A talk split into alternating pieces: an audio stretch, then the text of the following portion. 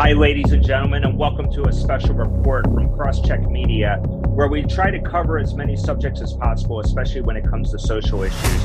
And my guest today is the head of the Nicole Middendorf Foundation that really tries to bring up awareness to domestic violence. And Nicole has gone through this personally. She has tried to set up this, uh, she has set up this nonprofit, which has helped countless of uh, victims and, and now turned survivors. But uh, but we have Nicole with us today. Welcome, Nicole. Thank you. So Nicole, so your your personal story, you and I have talked about it, and um, and it's it's it's heart wrenching to hear. I, I um, you had to go through it, you and your family, and I'm sure probably the community and and people that you work with, everybody is involved with this. Do you care to share any parts of this story for the audience? Yeah. So I really learned once at a, I was speaking at a women's conference up on stage as a panelist and i i was embarrassed that i was involved with domestic violence. And so i had never said anything but at this panel i, had asked, been asked a question. I don't remember my answer but i pretty much alluded to the fact that i'd gone through this tumultuous time and was dealing and was dealing with it. Got off the stage and the woman that was running this women's conference had to pull me aside and like have me go out because the line was like disrupting the next speaker and the next presenter. And I had this aha moment of like, oh my gosh, like I have to be vulnerable. Like I need to tell my story because so many people are dealing with domestic violence issues and it's not talked about. And from the outside, you know, I was doing a radio show, living in a wealthy community. I was working with my significant other you know, we had a business together, two little kids, you know, pretty much the white picket fence world. Mm-hmm. But every aspect of it, I was miserable. And I, I, none of it I'd picked out. I didn't pick out my car. I didn't pick out my house. I didn't pick out my career. I'd never planned on being a financial advisor. I'd wanted to go to law school. I wanted to be like Madeleine Albright or Ruth Bader Ginsburg. And so on August 4th of 2010, which was the first time that the 911 phone call actually went through. There were numerous times before that um, that I had tried to call, and I had actually tried to leave uh, back in 2005 as well, prior to having children. But in 2010, the first time the call went through, my daughter was six months old and my son was two. Wow. And it really took it took something happening to my children for me to say, you know, do whatever you want to me, but don't hurt these kids. And as soon as I said those words, I'm like, this is just so unhealthy and this is so toxic and this is just not okay. And what happened then was proceeded 10 years of court of having to fight and, in my opinion, be re victimized over and over and over again. And I had to sell, wow. give him the business. I had to give him the company name, the website, the phone number. We had 12 financial advisors. And virtually in 2012, I started all over again. And so it was really, it was, and it, but I, but I didn't love my career. like, I'm like, I'm starting over again, but this is not, and I had to pay all the spousal maintenance and I wasn't receiving child support. And so there's no way, like people ask, well, why didn't you go to law school then? I'm like, wasn't really, don't know how that was an yeah. option. Kids under the right. age of two. And so that's where I rewrote my bucket list. And I'm like, I, I'm going to do one thing a month for a year because that will that will just be a distractor. It'll be something positive to look forward to. Well, when you tell people you're doing something on your bucket list, they they think you're dying. And so I just started calling it the Live It List. Well, now fast forward, we have the liveitlist.com and I'm using the tool, I'm giving people the tools that I use for myself to help me get myself back and not feel numb. And the foundation, wow. the oh, foundation, oh, when, when, the police can't come to your house, they give you a card. And it was to a domestic violence shelter. And I called them and and they when I called, they're like, oh, you know, yes, we have you next week volunteering. I'm like, no, not I had been volunteering for years, divorce teaching divorce dollars and cents classes. I'm like, no, I'm not calling about my volunteering next week. I'm calling because I now need help. And so I was thrown into this whole world. And rather, I, I really just made a commitment. I said, rather than just like the police coming and handing you a card, I want a support system for people for a whole year. And so that's what the foundation does. We take nominations in October. So we have an event on August 4th, which is the 13 year anniversary. And um, so we have an event a silent auction, we have sponsors, we have a speaker sharing her story. And then in October, we take nominations and we accept women, men, you know, anyone that really wants and needs help. And the goal is to take these people from being victims to survivors. And so mm-hmm. for a whole year, we help them. And we, I take volunteers of legal advice. You know, I'm giving free financial advice for a year. Usually there's a life coach or a therapist, maybe a therapist for the kids. Um, one of the women right now is officing in my building for a year for free. She's a business owner and just was losing her business with everything going on. And so it's more or less, I ask them, what do you need? and we're going to help yeah. you that for a whole year. And so the concept is, is to really give that strong support system so that women and men can really think and make good, solid decisions because there's so many things that I regret and so many poor decisions that I made throughout the process because I wasn't thinking clearly that still mm-hmm. affect me to this day. And so Not for bad. me, it's really helping people and surrounding them. And what happens after we get to the end of so we're getting now closer to the end of the year with these women. We just met halfway with their coaches. And you know, this one woman this year really wanted to focus on nutrition and health. So we got her a trainer. She did acupuncture. She worked with a boxing coach.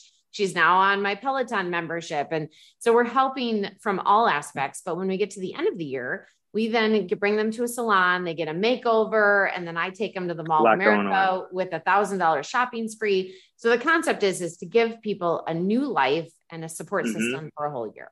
That's great. Well, I mean, first of all, the your story. I mean, you are an inspiration because you've recovered to the point, I guess, of at least the optics show that you that you've recovered. But I'm sure behind the curtain, there's a lot that um, that is still being ironed out. Is probably probably the right way to say. Uh, I want to go back to your story though, because I when I was doing the prep work for this interview, I was going through and looking at the numbers. One in four women go through this, something of of a violent nature with an intimate partner. One in nine men go through the same thing, and truly astonishing um, I when you would see stats like that, that just it's terribly alarming because now I'm now after hearing your story, I know I'm going to be going out and just uh, look at people and just really wonder, okay, the optics might look great, but what's really going on uh, behind closed doors? In your case, there, Nicole, what what was? I mean, did it start right away? I mean, was it did it just gradually get to that point where you just hit that breaking point? I know you mentioned that when your children were involved, that really put you over the wave to actually do something about it. But was it an immediate thing, or maybe you could just say answer that yeah. for me? No, I mean, I was young. Like, I mean, that's what I tell both my children who are teenagers now. I'm like, your brain is not fully developed until you're 24. Don't don't make any life changing decisions without consulting someone. And so, so I, I, was young. I, everything was super fast. Like that's where you know now being now being single. Like I, there is no way I will ever go fast. Like it needs to be nice and slow. So we met right. in college and, you know, within six months we were together and just boom, it was married, bought a house. Like, you know, he took my car, bought a different car. Like the, the type mm. of person or personality is that controlling nature and they isolate you from the world that you knew more or less. And really like, that's why the whole live it list and everything that I did, like I I totally lost myself. Like I, I, stopped traveling. I stopped working out. I stopped doing all, I stopped writing. I stopped doing all the things that I love because you become like this foreign person and the things gradually increase over time. I mean, it gradually, it gradually gets more dangerous. It gradually gets more controlling. I use the analogy of, you know, if you, if you take a boiling pot of water and you toss a frog in there, that frog is going to freak out but if you take a, a pot of water and you have a frog in there and you gradually turn the temperature up, frog has no clue. And that's how it is. Like you don't, you don't see it. And eventually there's some moments, like there was a big one in 2005 where I was like, this is not normal. Like, and and that's what anytime I have a doctor's appointment later today, anytime I go see the doctor, what do they ask you? Are you safe? And I always say, like, thank you so much for asking that question because it was one of those times where it got me to stop and pause because there you need those moments where you're like this is like this is not normal like it's not normal to be at a grocery store and everything's all like, oh, and you, yes, you just heard it on radio. And then you get in the car and the car door shut mm-hmm. and this monster comes out. You're like, this is not, this is not normal. And that's really like, yes, it, the incident that happened with the kids was the light bulb, but really the light bulb for me was I started keeping a journal and I started marking the days that were really bad and like the amount of times that I was told horrible, awful things. And so looking at that journal, I was like, this is just not okay. And I, I was pregnant with our daughter and I was, I was trying to get, there were so many times that I tried to get out, but you're, you're, you're trapped. And that's the thing. Mm-hmm, it's like, mm-hmm. it affects so many people. And, and now as a financial advisor, it's really making sure and making that awareness with my team and from an, from a level of, you know, if, if people can have that control dynamic in finances, that's one of the areas, you know, I'm all about how, how can we help people? How can we find the signs? And there's a nonprofit organization, Maria's Voice, that I work closely with because their whole focus is you know what to look for, like when someone's going to have a heart attack. Years ago, we didn't. And so their whole big push is what to look for in a relationship or like for your employee or like your friend or your neighbor like when they start saying things or you know if some if you have if you're in a relationship with a, a friend or a coworker or whatever and they start canceling on you all the time it's one of the things to cause pause or if they start making excuses for things or rationalizing things and so it's bringing hmm. about that awareness of the people that are in your life and it's not domestic violence is not something that like you're going to be able to make a change immediately i mean that's the thing like right. because i'm so sensitive to it there's neighbors that I know of, there's clients that I know of. And you just have to keep asking the questions and really be, being like that doctor when you, you know, the nurse, when you go into the doctor's office, like, do you yeah. feel safe? Is there anything I can do? Because everyone has their own timing. And unfortunately, um, well, let me ask you this How has it impacted future relationships, your, um, your professional networking. I mean, I'd imagine there are severe trust issues that you would have. Yeah. I mean, that's the thing. Like, I I was raised to be super trustful. and one of my really good friends from from high school met me and he's like, through all of this, don't lose how trusting you are. And that's the thing. Like, I still am that in in my core value I was raised to be so trusting. And so that's where I I still catch myself. Like this happened again the other week. I'm like, "Oh my gosh, like how how was I so trusting in that situation?"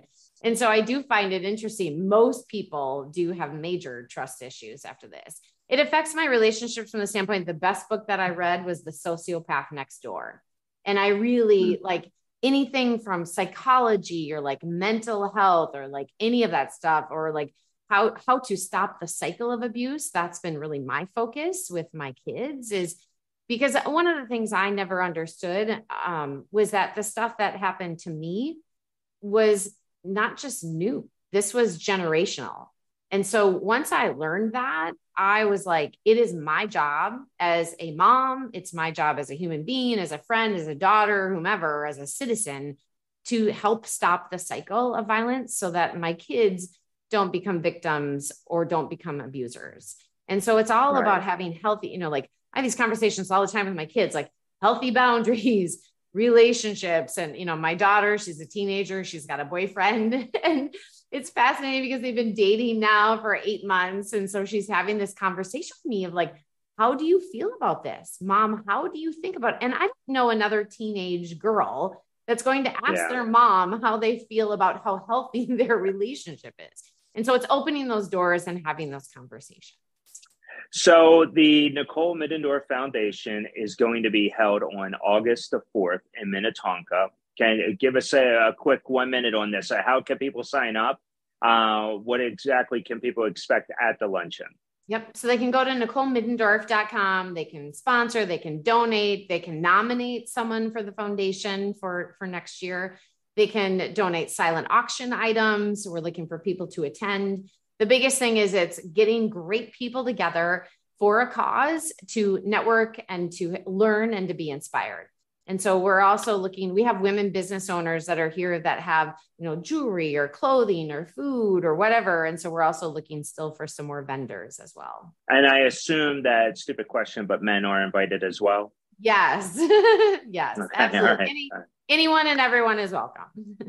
well, it's definitely a worthy cause. I mean, there's no doubt about it. So I, I understand what you're doing. And um, I am terribly sorry to hear your story, though. Uh, I mean, we've known each other for years. I just can't can't imagine you having to go through that. And um, it's just it's terribly sad. I'm, I'm just so happy to see that you have at least your trajectory is is moving higher and and things seem to continue to look better for you day in and day out. So so that is good. So um, any final uh, thoughts, Nicole, for the audience? I would just say out of the worst things come the best. Okay, that's great advice. That's for sure. All right, Nicole. Well, we're going to leave it there then. So again, the luncheon for the Nicole Middendorf Foundation will be on August 4th. Go to NicoleMiddendorf.com for more information. Thanks again, Nicole. We appreciate you being here today on Crosscheck Media Special Report on domestic violence. Take Thank care. You.